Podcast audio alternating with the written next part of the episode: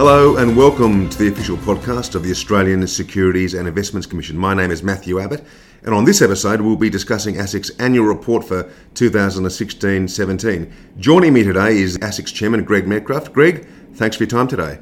Thanks, Matthew. It's good to be here.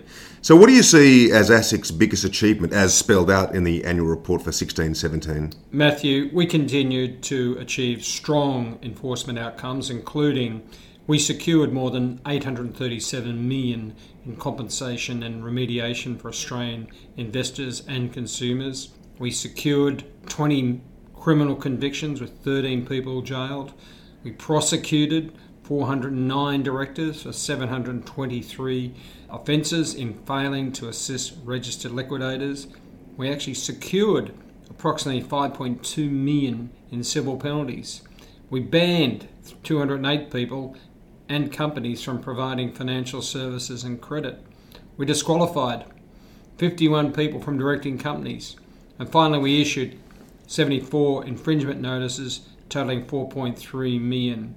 And ASIC continues to assist investors and consumers to build their financial capability by providing financial education and resources through multiple channels. So, what did ASIC specifically do around that financial capability? Well, during 1617, uh, we received more than 7 million visits to ASIC uh, Money Smart website.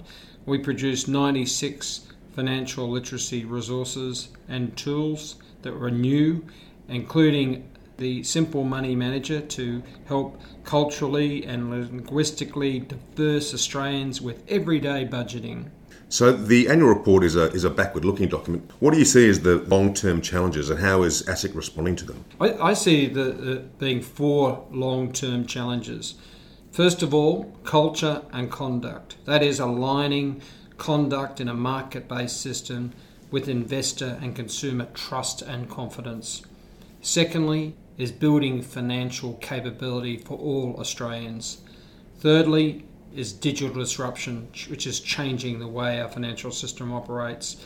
And unfortunately, cyber resilience is now critical accompanies that. And fourthly, and has always been a growing issue, is globalization of financial markets, products, and services. And then finally, if we wrap all that up, that is all compounded by structural and demographic change in our financial system through basically what's happening um, with superannuation and the uh, growth of the financial markets. Greg, this is your final uh, annual report as chairman. What do you see as the ways you've positioned ASIC for the future? I'll cover three topics on this. The first is the industry funding model, which has now passed through the Parliament. And under that industry funding model, those that actually create the need for and benefit from regulation will bear the costs in the future of that regulation. That is, we have a price signal for industry on the use of ASIC resources, which will provide an incentive for self regulation and discourage poor conduct among regulated firms. There is no longer a free option. If you use our resources, you will pay. The second area I think that is critical in terms of the future is one ASIC. One ASIC is about better connecting the dots to achieve better outcomes faster and more efficiently.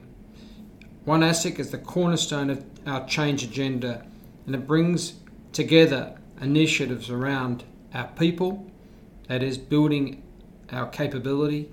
Secondly, about our processes and our technology. And thirdly, around our culture and our governance. The third key area where I believe we're positioned as an organisation for the future is what good looks like. We've developed a shared view of what good looks like in each sector we regulate and have built this into our corporate plan. This is actually about encouraging stakeholders to improve standards and behaviours to achieve better outcomes for investors and consumers across the financial system. Greg, uh, thanks for joining us on the podcast today. Thanks, Matthew, and it's uh, great to be uh, here, and I wish uh, ASIC all the best for the future. We'll be back with another episode of the official ASIC podcast shortly. Thanks very much for listening.